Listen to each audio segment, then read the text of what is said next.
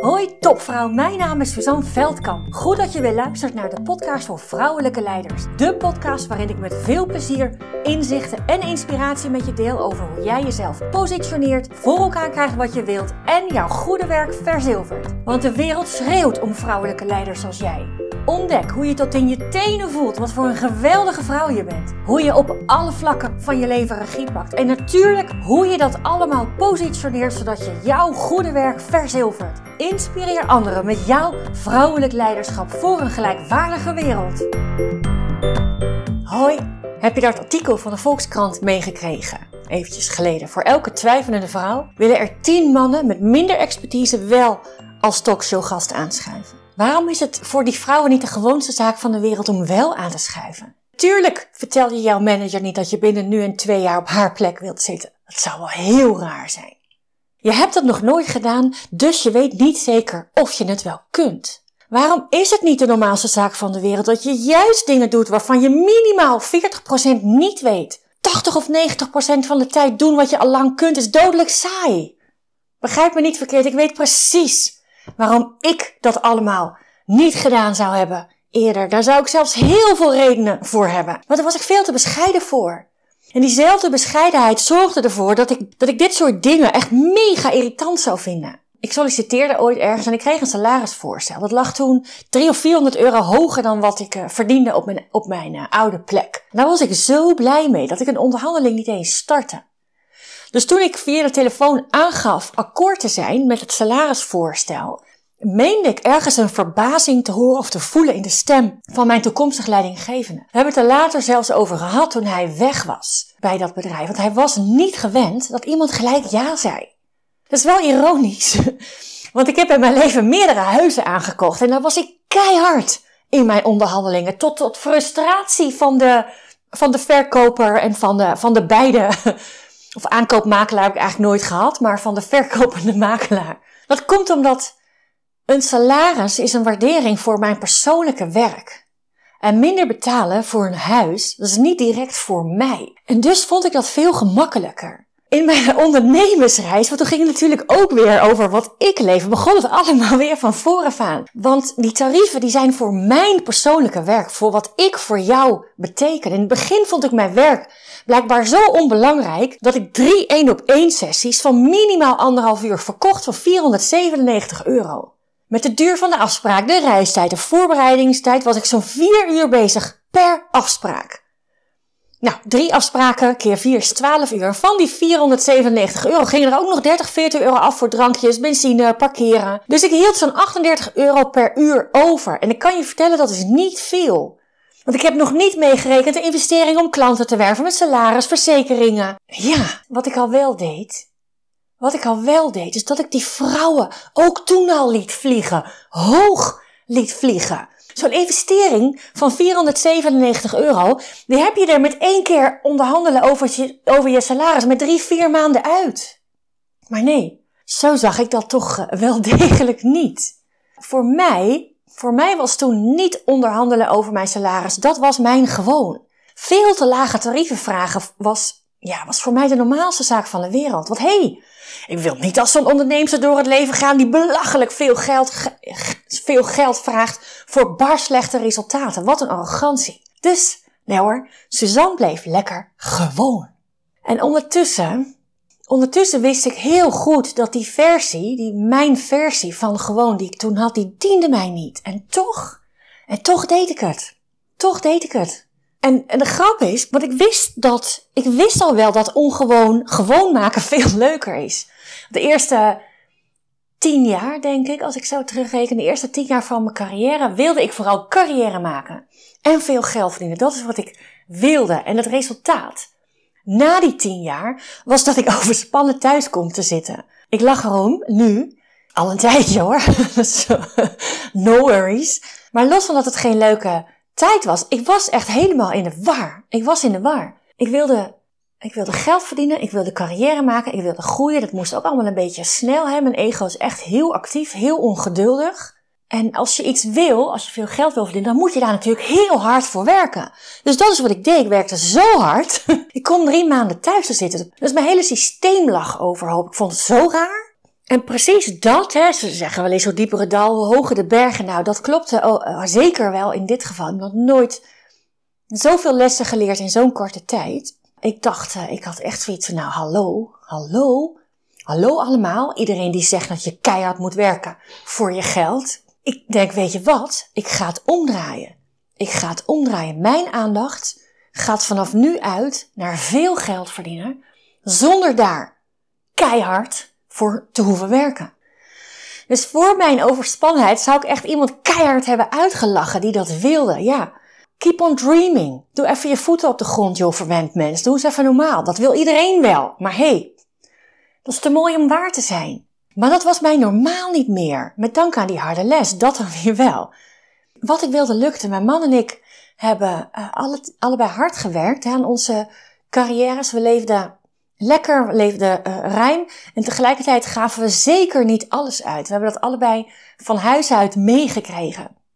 Dus we hadden veel spaargeld. En een groter huis hoefden we niet, want we waren gewoon uh, erg blij met waar we zaten, waar, wat we allemaal hadden. En dus realiseerden we wat voor mij uh, een meisjestroom was. We investeerden in vastgoed. En dat betekent dat je geld kunt verdienen zonder dat je er heel hard voor hoeft te werken. En als ik zo eens terugkijk, dan was dat, precies dat misschien voor mij wel een startpunt van echt ontdekken en ervaren dat je een normaal dus gewoon kunt veranderen. Dat kan in iets leukers, iets mooiers, iets gekkers, iets blijers, wat je wil, maakt niet uit. Mijn gewoon of ongewoon is dus maar net hoe ik er naar kijk. En mezelf aanpassen, hè, doen wat hoort, een rotsvast vertrouwen hebben in oude gewoons. Ik donderde alles onder de noemer bescheiden zijn, weet ik nog. Bescheiden is natuurlijk heel medemenselijk. Het is heel erg gericht op je, op je medemens. God, ben je toch vriendelijk voor je medemens, mens, want je bent zo bescheiden. Ik was een echte good girl. En good girls hebben bescheidenheid met koeienletters. En volgens mij was het nog zichtbaar ook voor de buitenwereld op een voorhoofd gedrukt. Maar weet je, bescheidenheid, hè? bescheidenheid, en er zijn uh, uh, variaties in, maar het gros van de bescheidenheid die wij zien als, ja, dat doe je in het, in het belang van een, uh, van een ander, hè? want je wilt ook rekening houden met je medemens. Dus bescheidenheid siert de mens. We vinden het met, met ons allen een super fijne eigenschap, maar dat is de grootste bullshit. De grootste bullshit die er is. De enige die belang heeft bij bescheiden zijn, en daar komt hij weer, dat is je ego. Want het belang, het belang van je ego is doen wat hoort. Is doen wat hoort.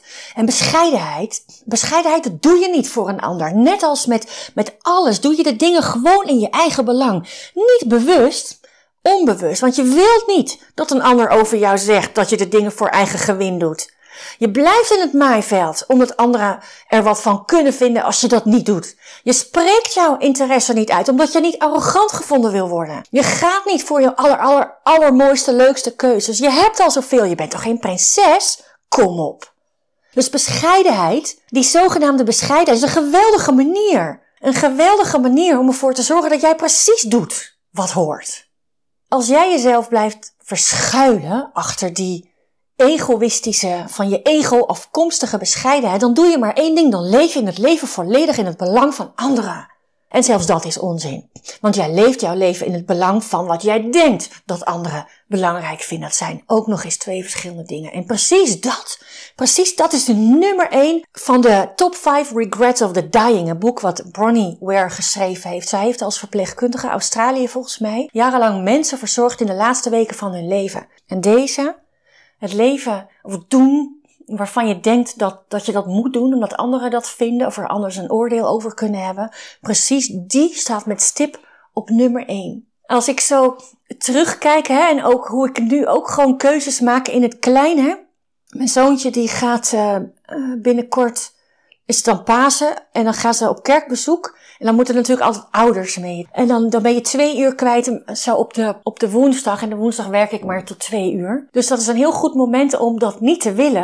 dat is een heel goede reden om dat niet te willen. Maar weet je, als ik terugkijk, hè, als ik terugkijk op mijn leven, dan wil ik dan wil ik zoveel mogelijk genoten hebben van de momenten dat mijn kinderen nog willen, dingen met mij willen doen. Het nog leuk vinden dat ik met ze naar school ga. Want ik weet, nou, over, over drie jaar, over de basisschool eh, of over de middelbare school is natuurlijk alles anders. Die twee uur wil ik pakken, dus ik ga mee. Dus ja, natuurlijk ga ik mee. Dus ik kijk heel erg terug op, oké, waar ga ik spijt van krijgen als ik iets wel of niet doe. Dus ja, dat is dus in heel veel dingen mijn grootste inspiratiebron geworden. Het moment van doodgaan. Dus als ik aan het doodgaan ben, en ik ga er dan voor het gemak maar even vanuit dat ik dat toch een soort van bewust meemaak. Hoe wil ik dan terugkijken? Voor wie wil ik keuzes gemaakt hebben? Dan kan je vertellen, uh, voor mij. En niet omdat als ik dat voor mij doe, dat anderen dan ook ervan profiteren. Uiteindelijk is dat zo, maar de reden is voor mij.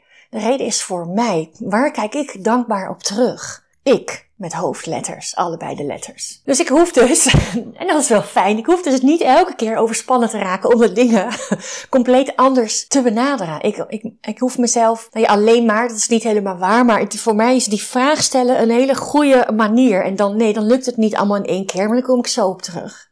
Dus dat was voor mij een heel belangrijk startpunt om mezelf bewust te worden van dat het ook anders kan. Dat ik een nieuwe versie van mijn gewoon, dat ik dat gewoon kan maken. Ik heb daar invloed op. Ik heb, ik heb op heel veel dingen geen invloed, wil ik ook niet. Maar hier heb ik wel invloed op. Ik kan mijn gewoon veranderen. Ik kan helemaal zelf van een ongewoon een gewoon maken.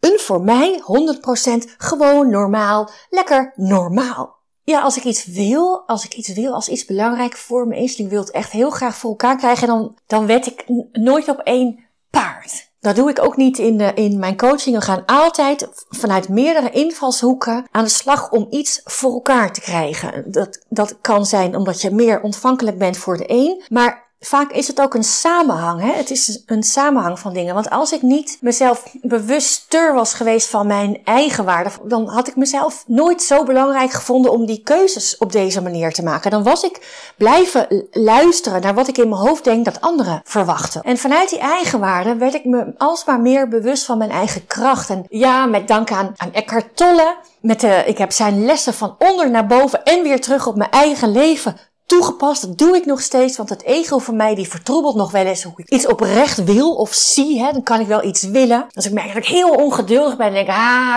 hey, Seintje, dat is niet ik, dat is mijn ego. Eens even twee nachtjes slapen en kijken hoe ik er dan in sta. Wil ik het dan nog steeds? Of is het eigenlijk niet meer zo belangrijk? En in dat laatste geval was mijn ego dus even weer uh, hyperactief. Dus ik werd, na, naarmate ik mijn eigenwaarde groeide, ik me bewuster werd van mijn kracht, uh, mijn bewustzijn ook aan het vergroten was hè, met de lessen van, uh, van Eckhart, werd ik ook steeds liever voor mezelf. En dan liever ik deed voor mezelf, hoe belangrijker ik mezelf vond. En daarmee bedoel ik, ik gebruik ja, regelmatig de hoe wil ik terugkijken manier. Ik maak keuzes die mij dienen. Dus ook in, mijn, in het hele podcast-avontuur. Het kost, het kost heel veel tijd. En soms is er, zoals gisteren, was even de inspiratie weg. Ik wil graag de wereld voor vrouwen zoveel mogelijk gelijkwaardiger maken. Dat is voor mij zo belangrijk en ik geloof zo dat dit daaraan bijdraagt. Dus ik maak die tijd om dat te doen. Elke dag weer, elke dag weer. Toen ik in, uh, in 2018 de opleiding volgde om te ontdekken wat ik nu echt graag achter wilde laten, werd ik in die groep stevast kampioen beren verslaan genoemd. Ik ben heel goed in het veranderen van wat mij niet dient, in het maken van gedachten die mij wel dienen. Mijn gewone zekerheid van een baan veranderde in een gewone zekerheid dat ik de wereld voor vrouwen gelijkwaardiger maak.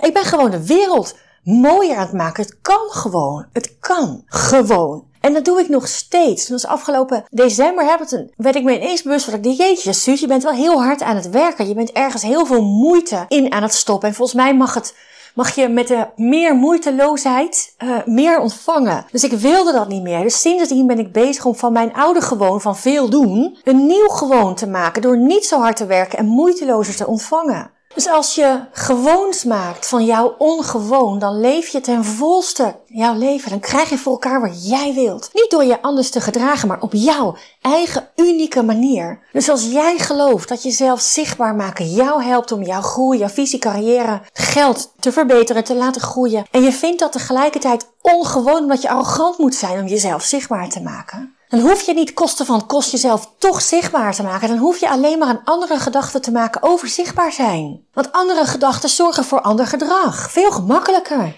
Vooral veel leuker dan elke keer weer mijlenver uit die comfortzone die door jouw ego gecreëerd is. Maar het is veel gemakkelijker, want als het te moeilijk is, dan ga je het niet doen. Dan kost het te veel energie en dat willen we niet. Jij niet, ik niet, als mens niet, de hele mensheid niet. En als jij dat niet allemaal alleen wil doen, dan help ik je. Ik ben kampioen, beren verslaan en glipt geen beer aan mij voorbij. En weet je wat zo leuk is? Als je eenmaal een beer verslagen hebt, dan komt hij gewoon nooit meer terug. Nooit. Dus je haalt jezelf niet meer omlaag met die zogenaamde bescheidenheid. Arrogantie krijgt een heel andere lading. Laat staan zichtbaarheid. En hoe gek het nu ook klinkt, die ga je dan, die zichtbaarheid ga je juist opzoeken omdat je vindt dat jij het verdient. Moeiteloos. Jij wordt de inspiratie waar collega's zich gaan optrekken. Als je moeder bent, word je het ultieme rolmodel voor jouw dochter en voor jouw zoon. Want mama laat zien dat je jouw ongewoons gewoon kunt maken. Helemaal vanzelf. Helemaal zelf. En nog minder dan een week doe je met 25% korting mee aan mijn aller, aller, aller nieuwste vrouwelijk leiderschapsprogramma Positioneer Jezelf. Je krijgt er ook nog eens een extra 1 op 1 bij ter waarde van 497 euro. Wat zou er met jou gebeuren als jij jezelf en jouw goede werk gewoon moeiteloos positioneert? Hoe is het voor je om gewoon jouw positie te pakken in jouw vakgebied? Hoe is het om jezelf gewoon tot in je puntjes van je tenen die krachtige vrouwelijke leider te voelen? Welke kansen kun je gewoon voor jezelf en jouw team creëren? Welke groei kun je gewoon doormaken?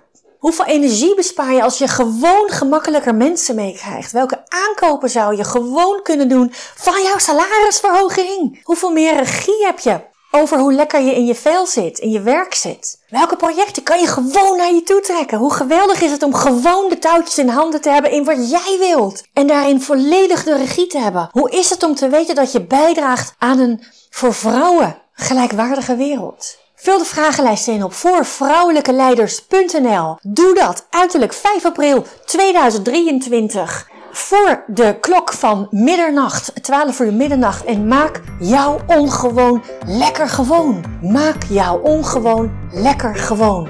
Dag! Dank, dank, dankjewel voor het luisteren. Was deze podcast nu waardevol voor je? Heel goed, dat is precies de bedoeling. Ik zou het geweldig vinden als je iets voor me terug wil doen. Dat kan door deze podcast te delen met een vriendin, in een groepsapp of helemaal geweldig op social media. En gebruik je Spotify? Laat dan weten wat je ervan vond. Dan maken we de wereld samen gelijkwaardiger. Dankjewel